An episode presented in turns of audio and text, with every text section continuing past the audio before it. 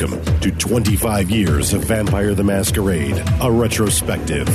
Presented to you by UtilityMuffinLabs.com. Welcome once again to another episode of 25 Years of Vampire the Masquerade. I am Nathan. I am the Rebel INS Bob. And uh, we appreciate you listening. Thanks for tuning in. This week we are going over the first edition Brujah clan book, the very first clan book to be released. I'm not going over it. I'm gonna tell you like it is. He's going to tell you, tell us like it is. son. Nate, I'm an iconoclast. I tell it like it is in my way. That's good. Well, as the authority figure of the Brujah clan, I I would like to uh, remain ever an idealist and talk to you about what has come before us and what we're working to aspire towards. I can respect that. well, good, good. I appreciate that. Um, yeah, pardon our humor, but uh, the Brujah Clan book, the original one, um, is very really the first uh, true look into the Vampire the Masquerade clans to give you more detail than just a you know a blurb or a page or two in the main book. Uh, it goes deep into detail about the Brujah clan and the different factions of the clan, the historical accomplishments of the clan, and also gives you some interesting secrets. So what's accomplished about this series of books, the clan books as they call them, if you remember D&D, if you're a fan of D&D or if Dungeons and Dragons is what I'm referring to, if you've seen anything about them, you know that they started getting very very dull with your standard classes, right? You had your cleric, you had your hunter, you know, I mean your ranger and it wasn't even really there's no specialists. There's nothing special about them. It was Nate can play any flavor of paladin he wants to, but it's still just a paladin. Right. At the end of the day, you're just that, that cookie cutter sort of cutout. And then around this time, they started coming out with a series of books where it was like the complete fighter's guide, you know, or the fighter's compendium, Yep. where it was a fighter class, but then you had like 12 different ways and powers that you can make up a fighter. And every one of them had like a history you can go with or, or a way of being that they were that expanded the world that D&D had. Now, I find it interesting because up to this point, White Wolf hasn't done that. It's just been here are the clans, you can play one, here's the world you can be in, it was good enough. And then out of nowhere, they're like, here's the Brujah clan book. Right. Right. And uh, I, I want to say that at some point they probably planned to do this, but um, all these things started to come out really within rapid succession. Rapid looking, looking, succession. looking back at the timeline of when these books came out, you know, they were putting out a new book every uh two months or three months if that um basically they're putting out like six books a year solid It truly felt like at one point I couldn't keep up. I, I stayed with the whole release thing. I bought every single book when it was released out of the whole vampire line. So I remember feeling like, holy shit. Yeah, this this book was originally released in '92. Chronologically, we can tell that the copy that we have, we have a hardcover or soft cover copy of it because I didn't make them in hardcover. But uh, the, the the version that we have, Splat book. Right, the version that we have is not a revised edition, but it is a reprint. So they printed them in 92, 93 going forward, and then they reprinted them again in 98, and then the new one, the new revised edition came out after that. Um, but we're not going to worry about that right now because um, this is again our first introduction, and the book opens with a cautionary s- story, an interaction between a young vampire by the name of Dre, and he is a recent embracee of one Smiling Jack, and the conversation is being had between young Dre and the uh, ancient Brujah idealist Critias. And the thing to remember here, none of these characters are irrelevant. For instance, you may remember Dre by his moniker, the leader of the Cold Dawn. That's that Dre. Um, for those of you who don't know about the the Cold Dawn, we may get into it later. There's a lot of infamous, famous slash villainous vampires that are mentioned all throughout White Wolf. This is one of their characters, and why he's relevant is because Smiling Jack is the Anarch at this point. It really, he never, never changes. The gold standard is Smiling Jack, maybe to be rivaled by other Brujah Jeremy MacNeil in terms of relevance or Crispus Attucks, if you will. But that's all LA shit, which we'll leave for LA. Well, and, actually, uh, talking about this book, they they really give you the first indication um, of those Brujah. They do mention them after the story, and the story is good. It gives you a brief introduction to, uh, you know, Critias, to that Chicago by night that uh, they've been focused on up until this point. But um, then they go in and they tell you a bit about the history. uh, as you would assume. Now, one thing that we've noticed, and it's a bit of a side, bit of a derailment here, but this book seems to be written from a uh, a um, informative perspective. It's it's very baffling. Like you know, off of memory, Nate goes, "Man, I just he got back doing a whole cold crap ton of laundry this week," and he goes, "Dude, did, this clan book was like." You know, little. It was interesting. You know, I had all this stuff, and I was like, "Yeah, dude, it was written like all the other ones, where it was like someone telling you the story that was a vampire of that clan." And he was like, "No, that's not. Dude, was narrative." He was like, "No." Looking in the book, I can't even say it's a yes and a no. It's like it's like the guy someone mid stream or thought decided they were just going to talk and it leaves a big gray area as to what perspective you should have as the reader Right. The the books that come after this from the majority of the other clans, and again, this is going off of memory because we're kind of reading them as we go along, rereading them as we go along. Most of the other ones, and even into the revised edition books, are written from a narrative tale. They're written from the perspective of the author or written from the perspective of the listener, someone telling them a tale. So you get to take the position of the individual either being told the story or telling the story. Uh, this book doesn't seem to be that way, uh, and if it is, it's it's very vague. There's- Right. There's nothing really there to tell you whether or not. So so we take it from a very informative perspective. one could say it's very brujah that way Right, right. It's it's left up to your decision. But they start off by telling you kind of the history of the Brujah clan, but also telling you about the three variations on the Brujah clan. and it's distinctive in noting that's another unique thing about the brujah clan the most of their history is told from the perspective of other clans talking about the brujah like the brujah don't care enough to know their own history but people will tell a brujah what their history Right. is and they'll just be like ah nah fuck it that's not what happened man screw you Well, the, Podens. the, the first thing that they really hammer home is that there are three distinct variations of the Brujah. And they establish this right off the bat. And it seems like later on, um, that sort of becomes much more fuzzy. But for the purposes of this book, they tell you about the iconoclasts, which are the fuck history, fuck the present, fuck the future. rabble rousers Right. I'm rebelling because you're an authority. We have the idealists who, like we, you know, described earlier, they are they tend to be more of the philosophers. They're the they tend to be the elders of the clan, and they believe in a in, a, in an ideal worldview. Uh, you know, to respect the past, to move forward towards the future. You know, they see idealism. And then uh, you have a third faction, which, according to the book, uh, it's a very difficult load to tow, and that's the individualists.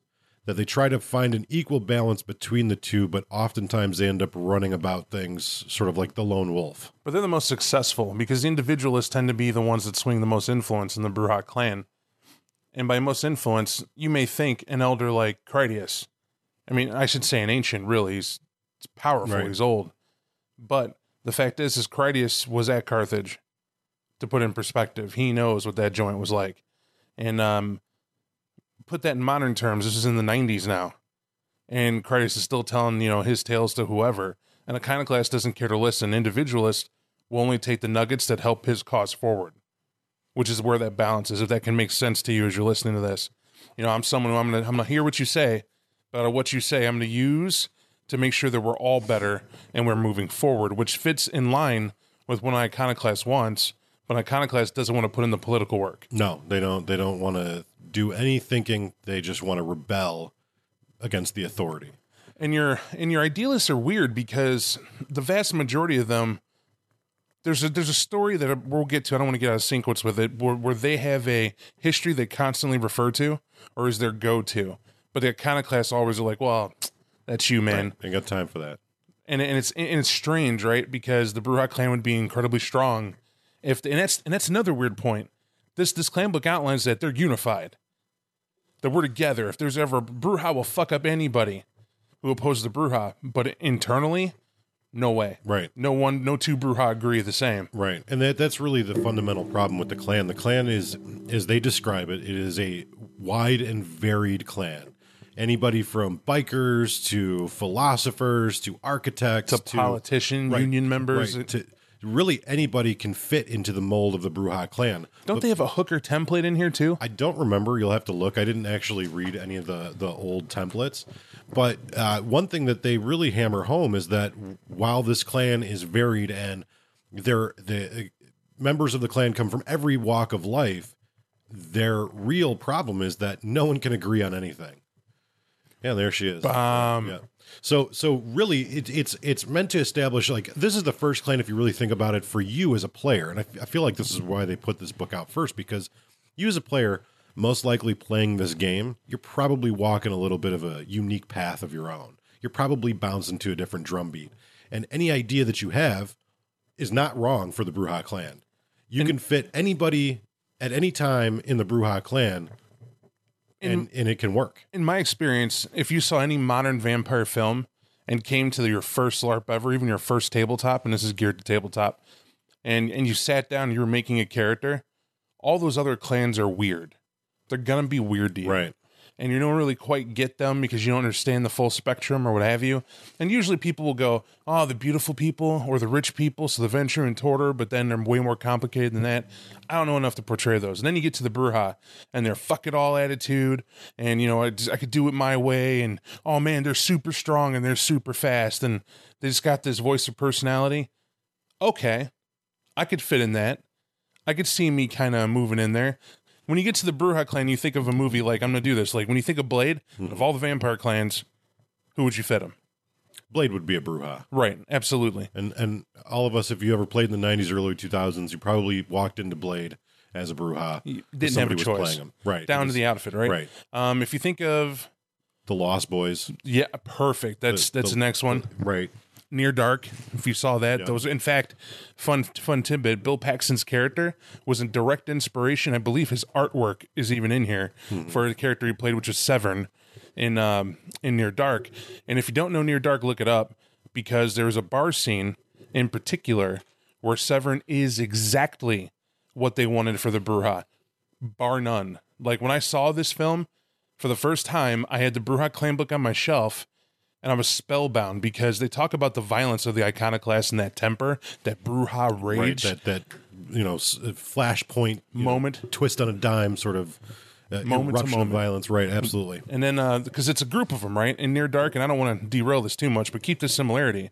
It's a close knit group that is constantly infighting, right? Right. They can't agree on anything. The the kid in the group is actually the oldest of them, and you have the couple who are from the Civil War, Mm-hmm. Who are in the same joint. You know, there's a fly in the ceiling and slits that slits that waitress's throat just to get a mug of blood in the bar. Right.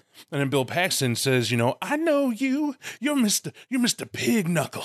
And he gets up on the bar with his freaking uh which his boots, you know, his cowboy boots Right. with the spurs on them and starts stomping across and the bartender's freaking out and he's breaking all these glasses and he slits the bartender's throat with those same spurs. I sat there and went, you could make the mistake of saying that this is, you know, this is only Sabbat would do this. It's the only thing, but that's not even true. Because if if you recall in the film when you see it when they get there, mm-hmm. sure they're trying to get one of their own to feed, the brand new one, Right. and he won't do it.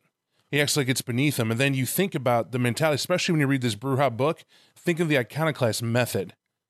You know, we're not going to tell you how to do it, boy. We're going to throw you in it, Right. And you're going to learn how to do it, and then you're going to learn how to do it right after you mess it up. And we're here to help you. And that's a big derail, but trust me, watch it. Bill Paxton's the one to see, and it's fantastic because you'll get a good idea. but it's a it's a very accurate representation you know hitting on the lost boys as well like the the whole punk rock sort of rebellious forever young i mean these are all these are all themes that not only are You're one of us, Michael. right uh, these are these are not only appropriate to the brujah clan but they're appropriate to the actual influences of creating this game in the first place There couldn't have been Vampire the Masquerade without those movies. No, there absolutely. truly couldn't. and I, and I, I don't uh, and I don't think um, that it would be off to say that without the Brujah clan, there really wouldn't be a game because I feel like At all. most of the people, like me for instance, the first character I ever played, the first thing I ever read that I identified with was the Brujah clan. When I got deeper into Vampire the Masquerade, that's when I started to explore those other avenues. Like, hey, what would it be like to play a Malkavian? What would it be like to play a Ventrue? And I don't know if you were like me, you felt comfortable because you had mastered the Brujah. Right. Because nobody could tell you. It was a clan that nobody could tell you you played your guy wrong. Oh, absolutely. Because it's that's a clan of everyone's a unique snowflake. Yep. And everyone does it right. Right. Because you're you have Brujah on, you're good to go. Right. And and also, Who you know what? For fun, who was your first Brujah character? oh, I, I can't remember names. Can't remember at all. I can't remember names. No, that we're this is too far back. I So the first the first character I ever played was in a tabletop game, and it was when I was I think a freshman in high school. And honestly, I just don't remember that far back. I remember mine because I was playing in Naperville on the Riverwalk. I just came back. I just moved back up here from college in Arkansas. From I understand my fraternity, Right. my Arkansas campus, my my my whole football. Right now, I'm up here with the Gothic kids, and we're running around in the Riverwalk, the richest neighborhood in, in Illinois, and I, I got to be a vampire. And I'm like, what? And they're like, it's improv acting. You got to check it out. Don't worry, you have, but you own Vampire the Masquerade, the tabletop, right, Bob? It's a, it's a huge transition from tabletop to live action. and they, and they told me about it, and they were like, "Well, you own all the books. We don't even own all the books, man. But Bob, you have them all." I was like, "I do, but how do I act this? Like, Right. you know, who's what? Who's the prince? Who's the sh- oh, dude, we'll give you the loadout. Just come with us." Right. And when I get there, they disappear in their own social groups because everybody there is divided by clan, and I'm like, I don't. How overwhelming was it? You Oh know, my I- God. I, know for me, the first time that I ever played in a LARP, it wasn't it wasn't as big as the game that you had played in, but it was in the same place. It was downtown Naperville, and there were like thirty or forty people, and I was like, "This is ridiculous! Like, who Right. are all these people?" And you know, like for me, it was just kind of like, okay, I kind of have to float around because I don't know. Like I know some people I came with, but I don't know who all these other people are. And but it gives you a great sort of introduction to even playing uh, a Brujah character or playing playing really any character. Sure. Having to come into a new city and you know fit foe. And, I and- remember, I remember something that when I got there and he left me alone. I remember the storyteller, this guy named Sam, yeah, walked up to me and said, "Hey, I got like 80 to 100 people around here. Some of them are playing games, some aren't." yeah, And that's what he told me. He goes, I got about 40 active people, 80 on the roster. Some just show up to hang out. So I don't even count them. But here's what you're going to do. What's your guy in mind? And I was like, well, I was going to play this game banger named Panther. Mhm. And that's, I'm just going to go with them. What is he? He's a Black Panther that was embraced in Chicago during the race, race riots. And he goes, it's already more effort than anybody here has put in their character, you know? He told me off the bat. But I had researched this dude. I had it down to where I knew who my mother and father were in real life. My dad was killed during the race wars. yeah. That's how it went down. And then my mom just sort of tried to raise me white, right? But I was a Black Panther, and my sire was Crispus Attucks. That was the connection, right? Because I was still young to vampire, so I was like, I can get away with a famous sire, no problem. Right, why not? And Sam was like, "This is beautiful. That's great." The sheriff is also a chilled of Crispus Attucks. Great. All right, cool. So I have a mentor. Here's the problem: the sheriff never showed up. never did. I played that game for three months. Was it twelve game sessions? He never showed up. Right, uh, and now you see the peril of playing in a live action game. Exactly. But I do remember this. All I had to say, like, I walked around and I was the only one who had 100% full tilt in character. Yeah, Nobody met me, nobody knew me. And since I was a nervous ner- Nelly at this point, I could come out of my shell. Like I said, I, I was outgoing. I did fraternities, did football, did all that. But this is different. I had to act like I was this hard dude who was about black rights and black first and everything else. And I'm in Naperville, white Vanillaville. so I come up to these kids, and I remember I, I went in there 10 minutes before people started saying that I was some rabble rousing anarch hellraiser right. because this dude the scenario was you had the entire Brujah clan and they're all gothed out. I do mean this, right? One dude even had the vinyl pants. Yeah, You know, they had the tassels, the spike collars, the chains, and whatnot. And these are the Brujah rabble, just sort of hanging around. And then there was this one dude who was dressed in a normal, traditional brown trench coat, had the long dark hair kind of pulled back in a ponytail. Yep. And he was a gang bro, just a friend of the Brujah clan, bro. And uh, this Casey, I think his name was when he's there. And then when I walked up, I'm like, I see a lot of motherfucking white people. and they were all like, What? So I see a lot of motherfucking white people, you heard? And they were like, What? Uh, uh, they didn't know I was playing.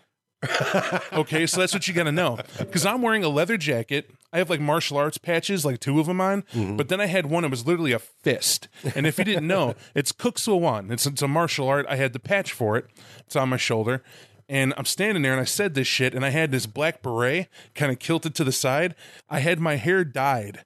It was a bad dye job. I tried, I have jet black hair and we tried to do blonde and it came out with this skunk orange type look that was just frosted on the curl tips. I remember that. And I'm, and I'm up there with that and I got this, uh, a panther tattoo. It was smooth looking. It was on the left side of my face that wouldn't come off for a month and a half. no matter what I did. But I had nine of them. So every time I showed up in game, I put it on. I had to deal with it going to work. You know, I'm like, I was just trying to rub it off. But I'm up there and I have these shades just kind of partially down and I'm in Casey's face because he stepped up to me and he locked eyes. He was like, Who the fuck you supposed to be? And I think Casey originally was just defending the younger crowd that was there, as friends. And I was like, Nobody asked you, motherfucker, sit down. and he was like, What? And I was like, What? And I was like, Physical challenge, because that's how you do challenges in that. And then everybody was like, Oh, thank God. Oh, thank God you're playing game. And Casey's like, I was going to die. I was going to die. Dude, you were like at a 20, and we need you at a 10. The scale's only 1 to 10. Nobody does this. And everybody started like, Oh, man, this dude is awesome, you know? But they were all Brujah. And so they all took that Right. mentality out of game. Every single one of us had this. You were a Brujah. You were a clan. So even if you showed up, it didn't matter. We took you under a ring because you're one of us. But the very first time we sat down in a clan meeting, and I started hearing all these terms like masquerade was broken, old boy's an anarch. Well, I'm an idealist. You know, the iconoclast will never go with this idea. The individualist is the one who called the clan meeting, and he's not even the primogen. He's just trying to be the primogen. And the primogen's sitting back, smiling snidely, letting him have that role. I got to live and breathe what this first book's talking about. Because everybody went to this school because it was the easiest Yeah. because it was written not from a historical mindset of some old vampire. It was written to just say, "Hey, this is a brujah," and honestly, Right. we don't even know what our what our shit is. And well, and and the real important factor here is that it's written from the perspective of revolution, and every single man, woman, or child listening has always found themselves has, has at one time found themselves in a situation where they felt they were being taken advantage of, they felt they were being oppressed, or they felt like the old ways were not the good ways. And again, to touch back on this, anybody that's playing role playing games in general is probably a bit of an outcast for sure. the Brujah clan are outcasts among their own kind. They're looked down upon by the the upper clans, by the Ventrue, by the Toreador. They're considered rabble. They're considered disorganized noisemakers. And honestly, it's from a le- it's from a level of jealousy right. because because of, of the clans, their perspective of the brujah. Oh, they don't care, they don't care, but really, they're just free to make their own way. I I uh I I, I don't want to spend too much time on this, but uh, I I do remember the first Brujah character that I ever played. I don't remember his name, and I'll tell you why I don't remember his name. I got to play him for about two weeks, and in the game there were like, and this again this is a live action game. There are I think five other Brujah playing in the game, and uh, I'm the new guy. I'm you know kind of like don't really know what's going on in the city. You know have no real allegiances. Well, these other Brujah, man, they start talking and they're making sense. And I'm listening to them. And again, I'm new to this game. I don't really Right. know everything that's going on. Well, I find out that the entire Brujah clan are Sabbat members. and I am not. Oh no, And I'm the only one that's not.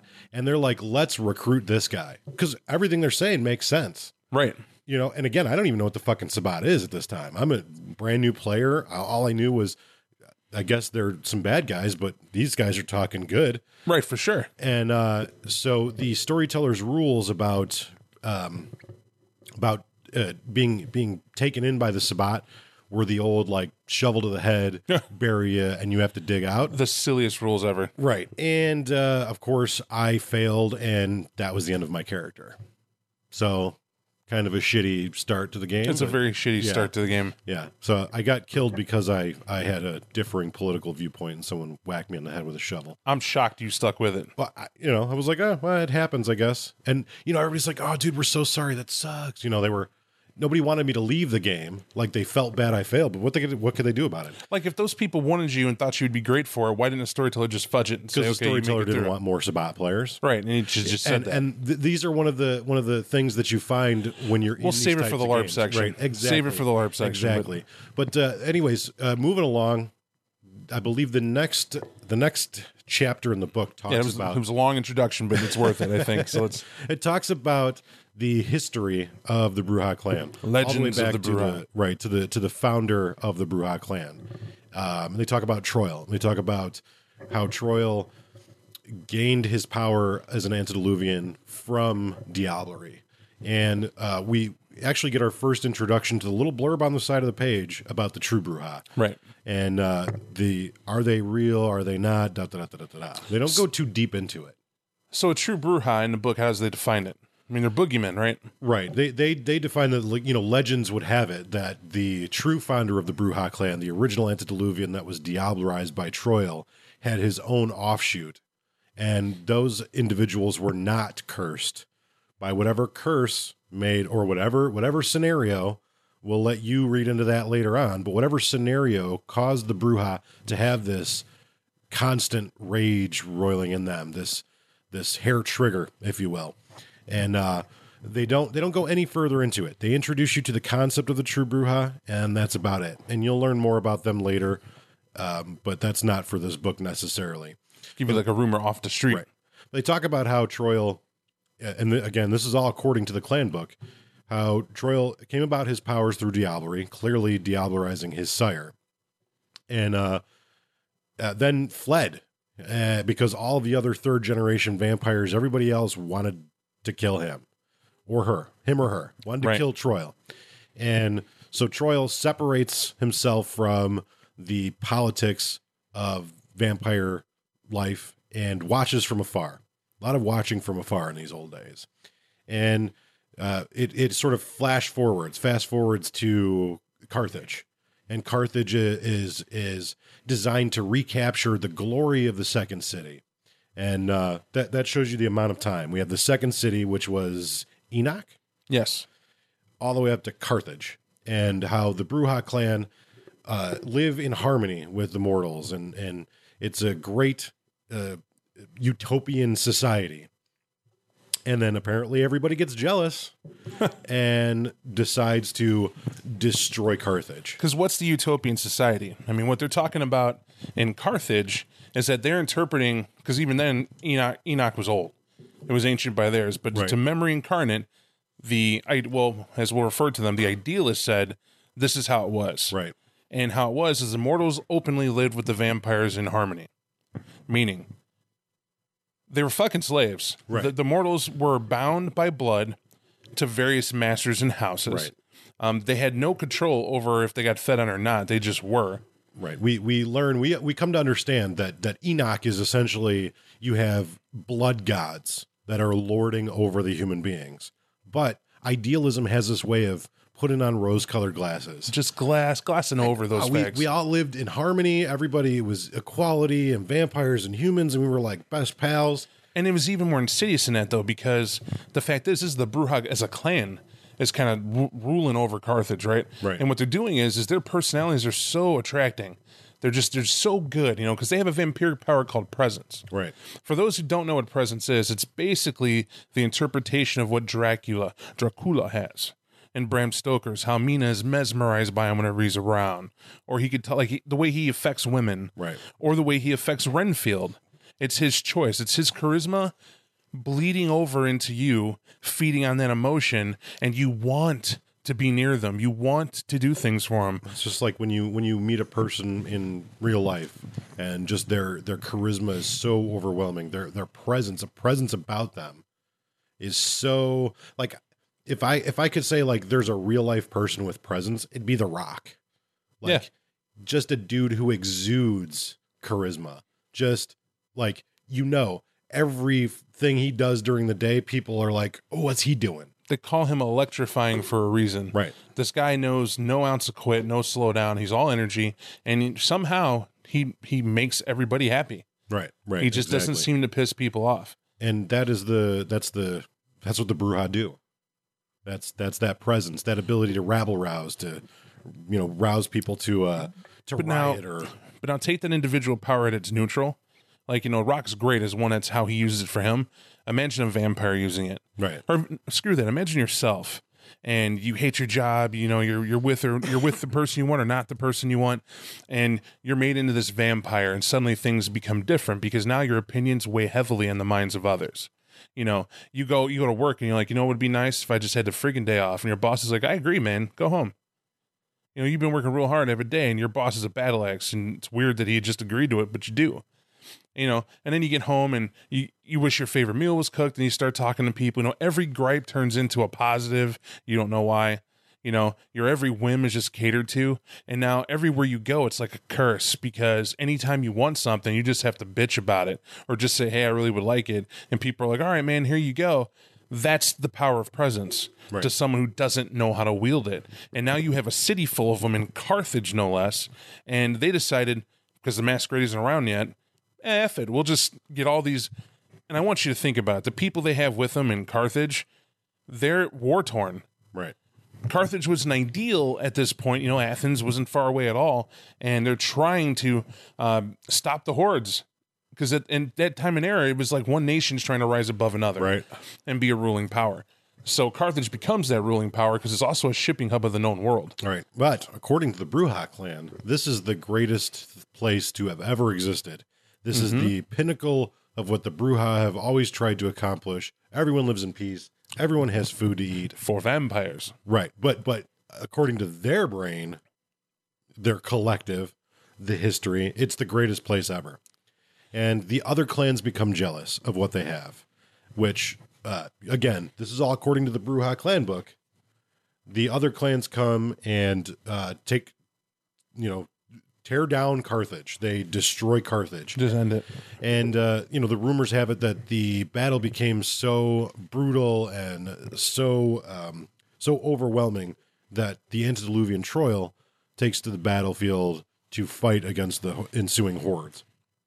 Um, what ends up happening? It's lost to history. Either Troile was killed, Troile was buried at the site of Carthage, or um, Troile went into torpor because the battle was so deadly.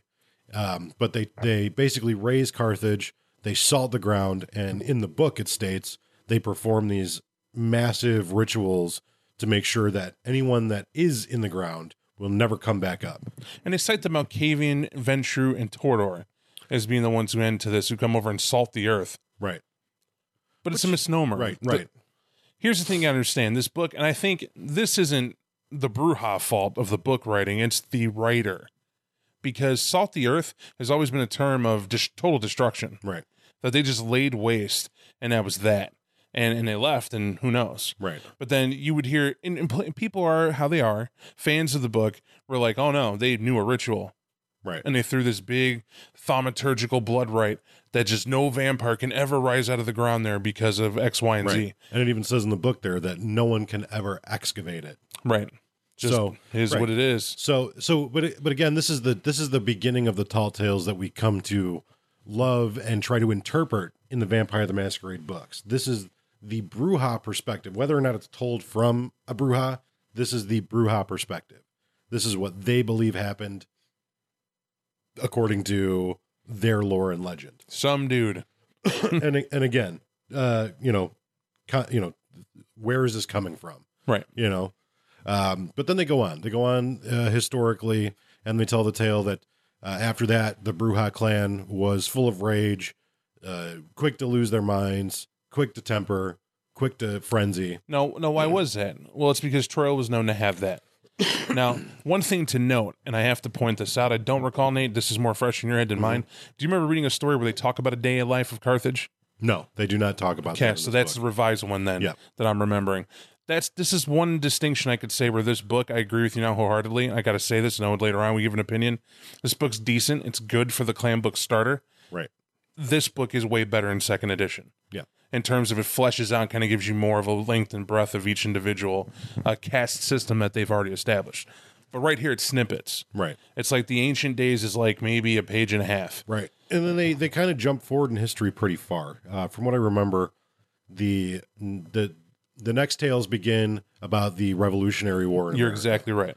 and they talk about the Brujah clan basically coming over here and helping all the different factions of the uh, Americans to fight against England, et cetera, et cetera, and cultivating their influence, but doing so in a way that was secret. But again, the Brujah unable to unify, unable to capitalize on the influence that they they harvest, they basically get nothing out of it. They get the independence of the United States, which is great for the kind, but they really fail in solidifying their power because they see all of these cities start to be established in Europe. And so European vampires come over and seize control. They seize control of those cities, New York, they seize control of Chicago, they seize control of all New those England, right. every every hub. all of those places and the Brujah are left sort of, you know, swinging in the wind at the end of the day. And honestly, they did it to themselves. No, absolutely. And even they point that out because, like, remember, for every 15, you have a group of 15 Brujah, we'll say, in a given city, a big one. You're going to have about 11, 11 straight up iconoclasts. Don't give a shit. Being a vampire is cool as shit. I'm enjoying what I am, and that's that. Right. You're going to have maybe two individualists who are trying to get the iconoclasts to get along and listen to the idealists, and the rest are idealists. Right. And the idealists are like, well, we know how we're supposed to be Right. and this is what this is what we are and you youngins better listen to me when i talk because i'm the one who actually bothers having a bank account Right. And they, they talk about the individualists who I don't have time for these rabble and you stop trying to be a Ventrue. I'm going to do my own thing. Well, Right. there you go. Lack of unity, lack of and then, fight right and that's how they get the iconoclasts to like him oh they should fuck you look what he's doing well we'll hang out he just uh, bad day Right. and when you look at it that way you can't even get headway with it but they claim oh well in carthage it was different right. Well, and then one thing too that they hammer home in this chapter is that behind every great revolution of history, there were Brujah, and that's really the defining, sort of codifying ideal of the Brujah clan. They are a clan of constant change and constant revolution. addicted rebellion Right. Which is, you know, it seems a little insane, especially when you consider vampires, but that's their purpose. That's what they do. That's what they're driven by. They talk about uh, uh, Crispus Attucks and his embrace and some other well known, jerry macneil crispus attucks smiling jack Yep. marie folkart they're all in there and they they uh, they then move on to um, how the the power sort of spread. The Camarilla power spread across the United States until you know those anarchs, those those iconoclasts, are all sort of pushed to the far west coast. Here's where we also see, though, that the term anarch is Brujah and Brujah is anarch. I remember this this when this launched, people couldn't discern if you were a Brujah, then you were part of an and you claimed anarch. If you were not a Brujah and you claimed anarch, then you were part of a Brujah faction. Right. Anarch is a Brujah faction. That's what they have it because it's in their book, it's in their clan book. Must be them. Right. And when you look at the history of the Camarilla as they wrote it out to this point, oh, okay. Well, they, and they even talk to um, in in L.A. and they talk about the California or the the uh, it's the Anarch Free States, not the California Free States, the Anarch Free States. Right. They talk about how Unless it's they're, Shadowrun. They're mostly right. They're mostly Brujah, and then they're Caitiff. But then I think this is something like there are some Gangrel and some Ravnos as well. Sure. That that fall in behind that. But basically, it's a Brujah movement. For for you know, at the end of the day, we're talking ninety percent of your Anarch movement is going to be of the Brujah clan or their Caitiff they embraced and never told. And out of LA, it's because in the in the free in the free, I did it too just now, and Shadowrun. Anyway, I apologize. In LA at this point in this given time, for the way this book is written in, in mm-hmm. outlines, and it holds by the way to this, there's nothing but gang warfare. Yeah. There's gang warfare straight up. To know LA is to know revolt. Right. It's in constant turmoil when it comes to the gang violence right. or the upper upper one percent versus poverty. It's there, and they turn to the only what they know. And the Brujah clan, they gravitate. This is the modern rebellion, Right. is where they're at. And there's no history to tell because they're writing it as they do it. Right. And you have the fathers of of the Brujah, well, of the Anarch Revolt, and the fathers are given Smiling Jack, Jeremy MacNeil being, excuse me, Jeremy MacNeil being the first of them. You have Smiling Jack being the most infamous of them. You have Crispus Attucks being the historical member of all this. And then uh, somewhere in the middle, you have Patricia Bolingbroke uh, lighting a candle under all this. And the, in other words, the known legionaries, the known stars of the Brujah clan are all anarchs forging their own way through the world Right. at this point. And uh, when we do Los Angeles by night or LA by night, uh, we'll definitely get deeper into this. But basically, Deliberately dodging them. right the the uh, the end of this this tale talks about the Anarch Free States. So the traditions of the Brujah, they start off with talking about their meetings. And Brujah meeting, it's not just called a clan meeting. They refer to them as rants. And why they're rants, because the structure of a Brujah meeting, we could do this. we could done this in our sleep. We've done this so Right. much. Is that an elder will be petitioned to rent out a space, and the elder can choose to have like an Elysium, which, if you recall, what an Elysium is, is you know I won't say that you can recall. I know we talked about the definition briefly, um, but if you remember back to the Storyteller's Guide, they define an Elysia as being something a prince declares a historical location of significance that no harm can happen to it. Therefore, when they have meetings there, they cannot talk about politics. They're not supposed to. It's supposed to be the prince is there to meet all his denizens in the city for them to petition him for whatever reason or have chats or what have you. It's social hour for vampires in a polite fashion. Well, an elder of the Brujah clan gets position, uh, petitioned to have a meeting or a rant, as they refer to it. He knows I better go rent out a warehouse that can take some damage that nobody cares about. Because what's going to happen is it always starts where a rant, they lay out the framework in this book for it, is that first you call a big rave, a big city party, very underground, and all these young kids and lifeblood of the city get invited. Everyone who's anyone who's an outcast or just likes to have fun or what have you are supposed to come gather and enjoy this party. And every Brujah spends some something to it, whether it's their time, an organization, money, influence to get drugs or what have you, or or sexual entertainment, whatever they want to do to get the get the blood there. Everyone parties, everyone has a good time. Every Brujah is supposed to feed and enjoy that moment because they want them calm for what's coming, which is the political aspect. Once the ra- or the rant's ready to be called, they get rid of everybody that's not supposed to be there. And by doing that, we're talking about mortals. They'll they'll excuse them. Now, an important thing to note is that what's unique to the Brujah, friends of a Brujah can be there at this rant. You know, they're guests of that person. Here's the catch 22 that person can't say squat. They're there to observe, to hear. Well, it can't say squat initially. They have to wait to be called upon. And more importantly, it's a very weird. It's an old. It's an old system. It's like in the Senate of Rome. If if I want to speak and I don't have the station to speak uh, ahead of anybody else, I have to have my ideal supported by one of some of my fellow uh, Senate member who does have the clout to allow me to speak with him standing behind me, which is how that goes. They adopt this system here. What you need to understand is that this is the definitive proof that the idealists are correct about how it used to be in the days of old. And you start seeing it here because this rant, this meeting, this gathering, it's no different than what the Senate did back in Rome. Right. They they consider it the purest form of democracy. And what's interesting about that is that Rome kind of got its stick from Athens because this is what they did there. And this is where you start seeing the whole Carthaginian theory. Maybe it had something to it. Right. And but at the end of the day, we have to remember this is painted by the Brujah clan. And if it sounds confusing or convoluted, it's because that's how the book's written. This is from someone's memory of being told, being told, being told. Right. Is is how it seems to come across. Now, the important thing is though, what's cool about a rant? Everyone that's there now at this point, anybody can talk. Anybody can talk. And you're gauged by how well you speak. You're gauged by what you're talking about. Like me and Nate, in a form of a way on this podcast, even, we're kind of not even debating, we're just informative at the moment. But imagine if we chose to debate Right. you know, point counterpoint. You're going to care as a listener based on who had the better shit to say. right. It's that simple, right? You're thinking it's a typical debate.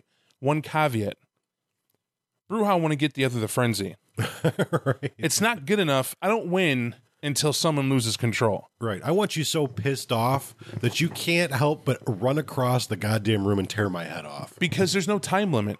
You can go until you can't. Right. And how this works is is that the majority of the room can choose to bounce you. Man, you suck. You need to shut the hell up. Right. Now You're think, done. Think, think of 20 or 30 other Brujah in a large city, Caitiff, whoever, punk Right. rockers, gangbangers, businessmen. Glam hounds. It didn't matter.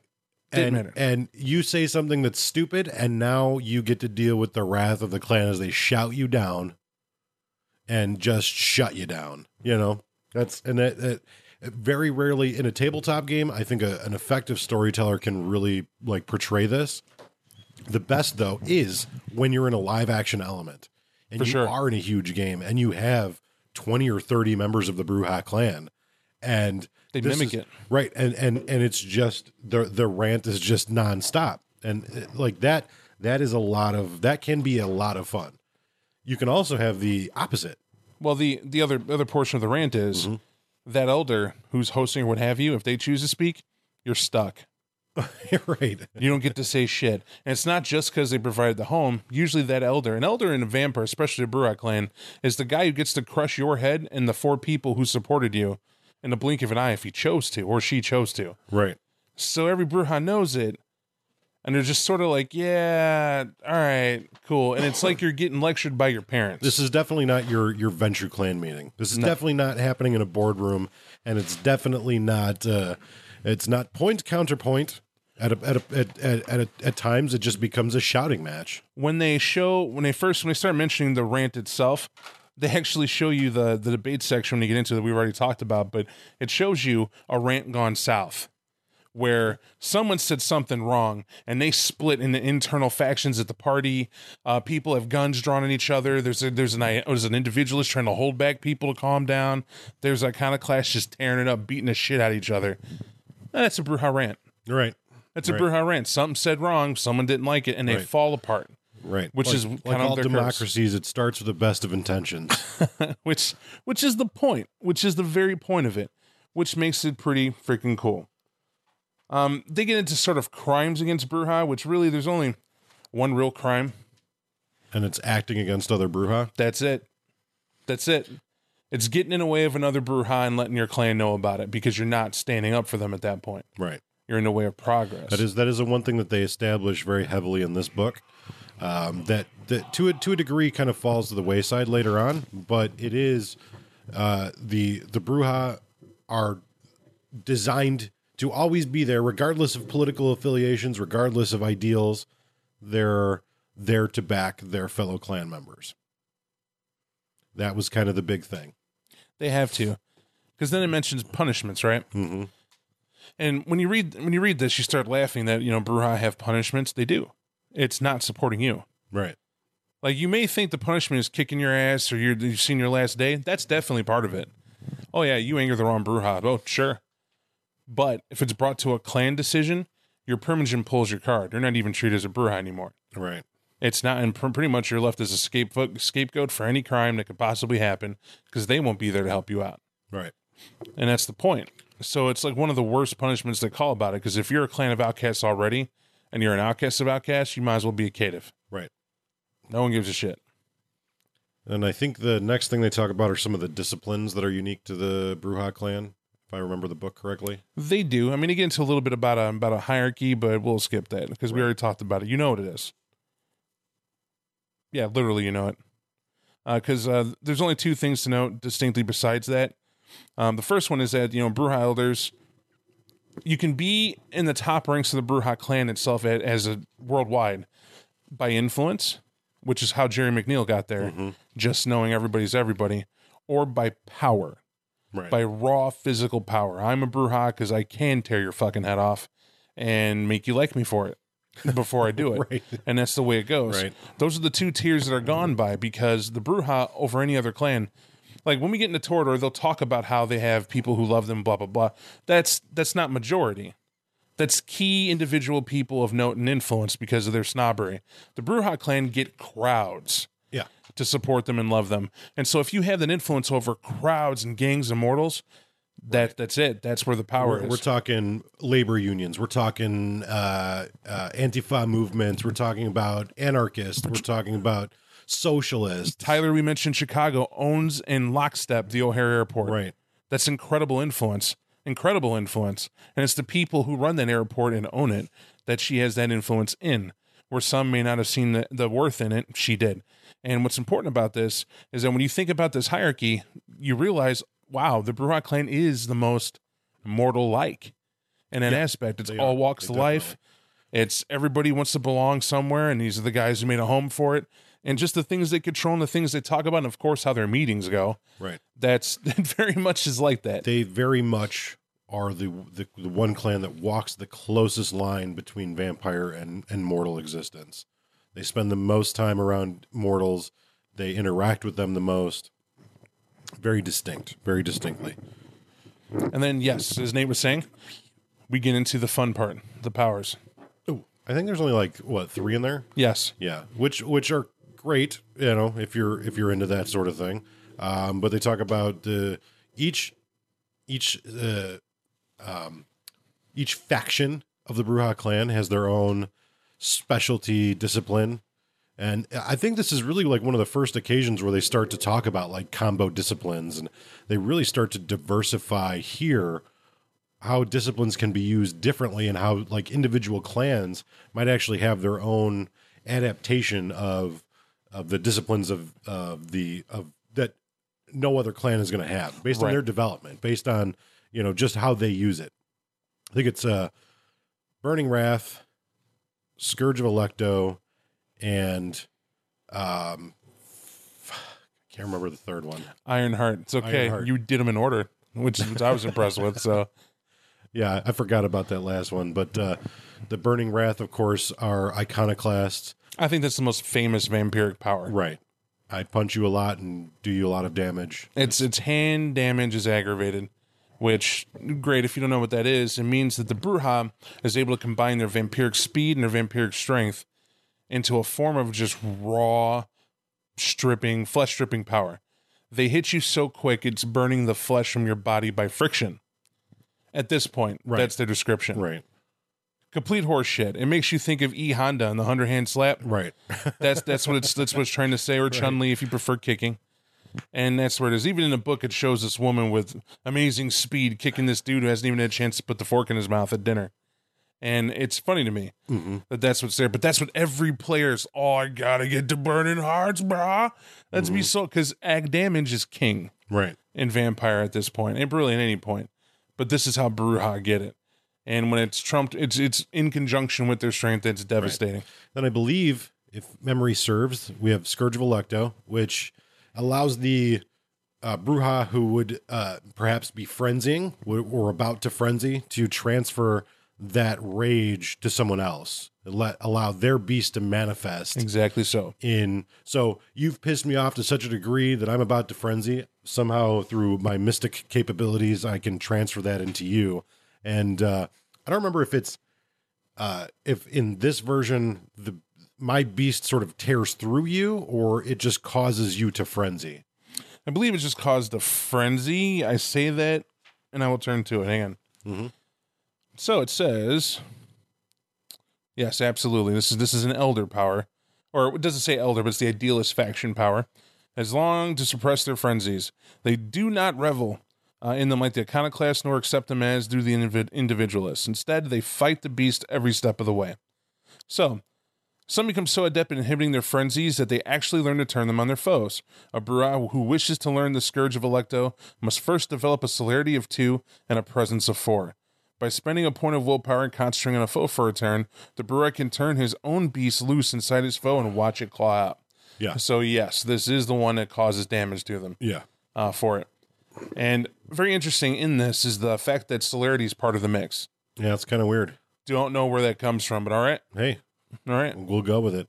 And then the last one is Ironheart, and uh, I believe uh, that one just raises your like it makes you immune or or makes it harder to use uh, presence and dominate powers against you. It makes it incredibly hard. Yeah, you're not immune, but it's comes from the fact that this is the individualist, and they're just they're not buying it. nope. They're not swayed by your your your. It's supposed to be the resistance to the iconoclast and their ability to sway your emotions with their passionate speeches and whatnot, and the immunity to the elder brujah and their mind control if they choose to be that dastardly with it, Right. and they ignore it.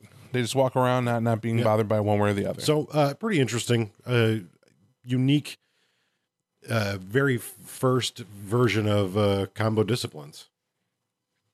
Pretty nifty. Yeah, And it is right. It's shocking to me. That is the first.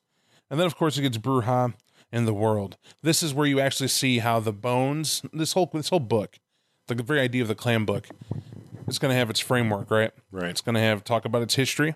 Well, first it's gonna have his intro story, giving you the flavor of what's in, in the book. Then it's gonna talk about the history of them, their ancient history, to the modern. Then it's gonna get into the clan makeup and who they are and why and what they do, titles and whatnot. Then it gets into powers, like it's supposed to. And then the final part of it is viewpoints. Viewpoints about other clans, other sects, even as they get later on. And here's the first one about just all the other clans. And these are distinctly Brujah flavored. right. like just making fun of them. Like we really want to ruin it for you guys. I mean, it doesn't even ruin it, but it's one of those things where it's like it's not really worth.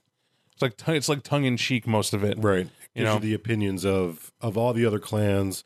Does this this one just have the twelve clans or the twelve other clans rather? let's see. Because because you, you remember like in later books, they'll have not only the different clans but also will have the like others, whether it's werewolves or Sabbat or Has nine of them.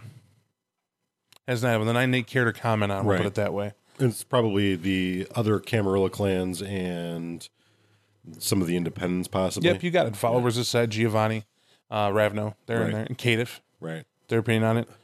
And then uh, rolls into vampiric traditions, which I, I find this hysterical. You know, their viewpoint on the Camarilla, the Inner Circle, and the Sabbat, which they iron home. Oh, these things do exist, and apparently clans do know about it. Right. Or don't. As, as they were. I always find it funny. I don't know what the Inconnu are. How'd you even know the fucking term then? Right. Like, you know what they are. What the hell? What are we I talking about here? say it one time. Yeah, one time at a party, um, talk about being blood bond, how that works, how they treat their ghouls, uh, their view of Diablerie, and of course the masquerade. Um, these things of note, I would state, they're pretty unique on ghouls and blood bond. Um, I like the fact that in a blood bond they're opposed to it. Um, they understand that it can happen, and you know, if you're two people in love, you know, who are we to say? But as a whole, it's just another chain of the man you know, controlling some other's will is is not a good point. And they kind of get into that because again, three different factions. They're just letting you know how the blood bond is. Right. Um, then you get into ghouls and their function and usefulness, and they really tell you where they get their ghouls from. The typical ghoul that you would see in the Brujah clan, and it gives you an idea of that. Everything else is just what's a prince to them, what are the anarchs to them, and when you read these flavors, as you can imagine, they're I, I find them funny because it's almost like a duh. Right. Like when you're writing this, you only it's literally about a prince. It's a paragraph, if that. Right. And Right. so it's like, okay, well, we could have figured that out. Let's move on. But like I said, it's the first clan book. They're not really defining this stuff any yet. They're just sort of toeing the water Right. enough to be the book. In, in my point, in my opinion, at the beginning of this book and the last time when you get the templates, that's the whole of the book. You know, right when it starts talking about around the world, I would skip that and go to templates. Right. Because at the end of the day, there is no right or wrong answer in the Brujah clan. No, not at all. And uh, I think after that, it goes into the templates, doesn't it? Yeah, it does. It does. And then, uh, of course, we're introduced for the first time to the standard for all the clan books, both uh, the first edition, second edition clan books, and the revised edition, where they give you, the player, 10 different templates for you to either play straight out of the book or, you know, to take and adapt for your own uh, through your own character. And again, this is going to be typified by there is no right or wrong answer. You're going to see every type of of concept that you could think of, from the uh, the prostitute to the Fake rapper, right. the anarchist Eminem before he was out. oh man, it think was so that- good. I think that that's probably more Vanilla Ice, considering the time. Sure, sure. Yeah. But I think the people listening are that might be an old term for him, so I'm just using you know using the correct one. Uh, they even have a skinhead in here, and I enjoy that. You would think gangbangers and whatnot, but the fact they throw a skinhead in there, Right. Because we have to remember that that this is a clan of rebellion. It's not about right or wrong ideas. It's about your perspective, your passion, and your perspective. maybe ideals is a better term. Right, It's a clan right. of ideals, not idealists, Right. and Uh, that's and, and not an idealist alone anyway. right. And yeah. And then after that, uh, I don't know. Do they do they finish it off with the key uh, vampires of note? They do. Yeah, they do. I, I know that uh, uh, Crispus Attucks is in there. Um, th- basically, the people we, we spoke about already. Right, Jeremy, Jerry MacNeil, Crispus Attucks, Marie Folkart, and Smiling Jack. Of note, I'm I'm willing to talk about Smiling Jack. I mean, I think he's important enough to mention a couple times. Um, Smiling Jack is is a boogeyman, Yeah, and that's how they mention him in here too.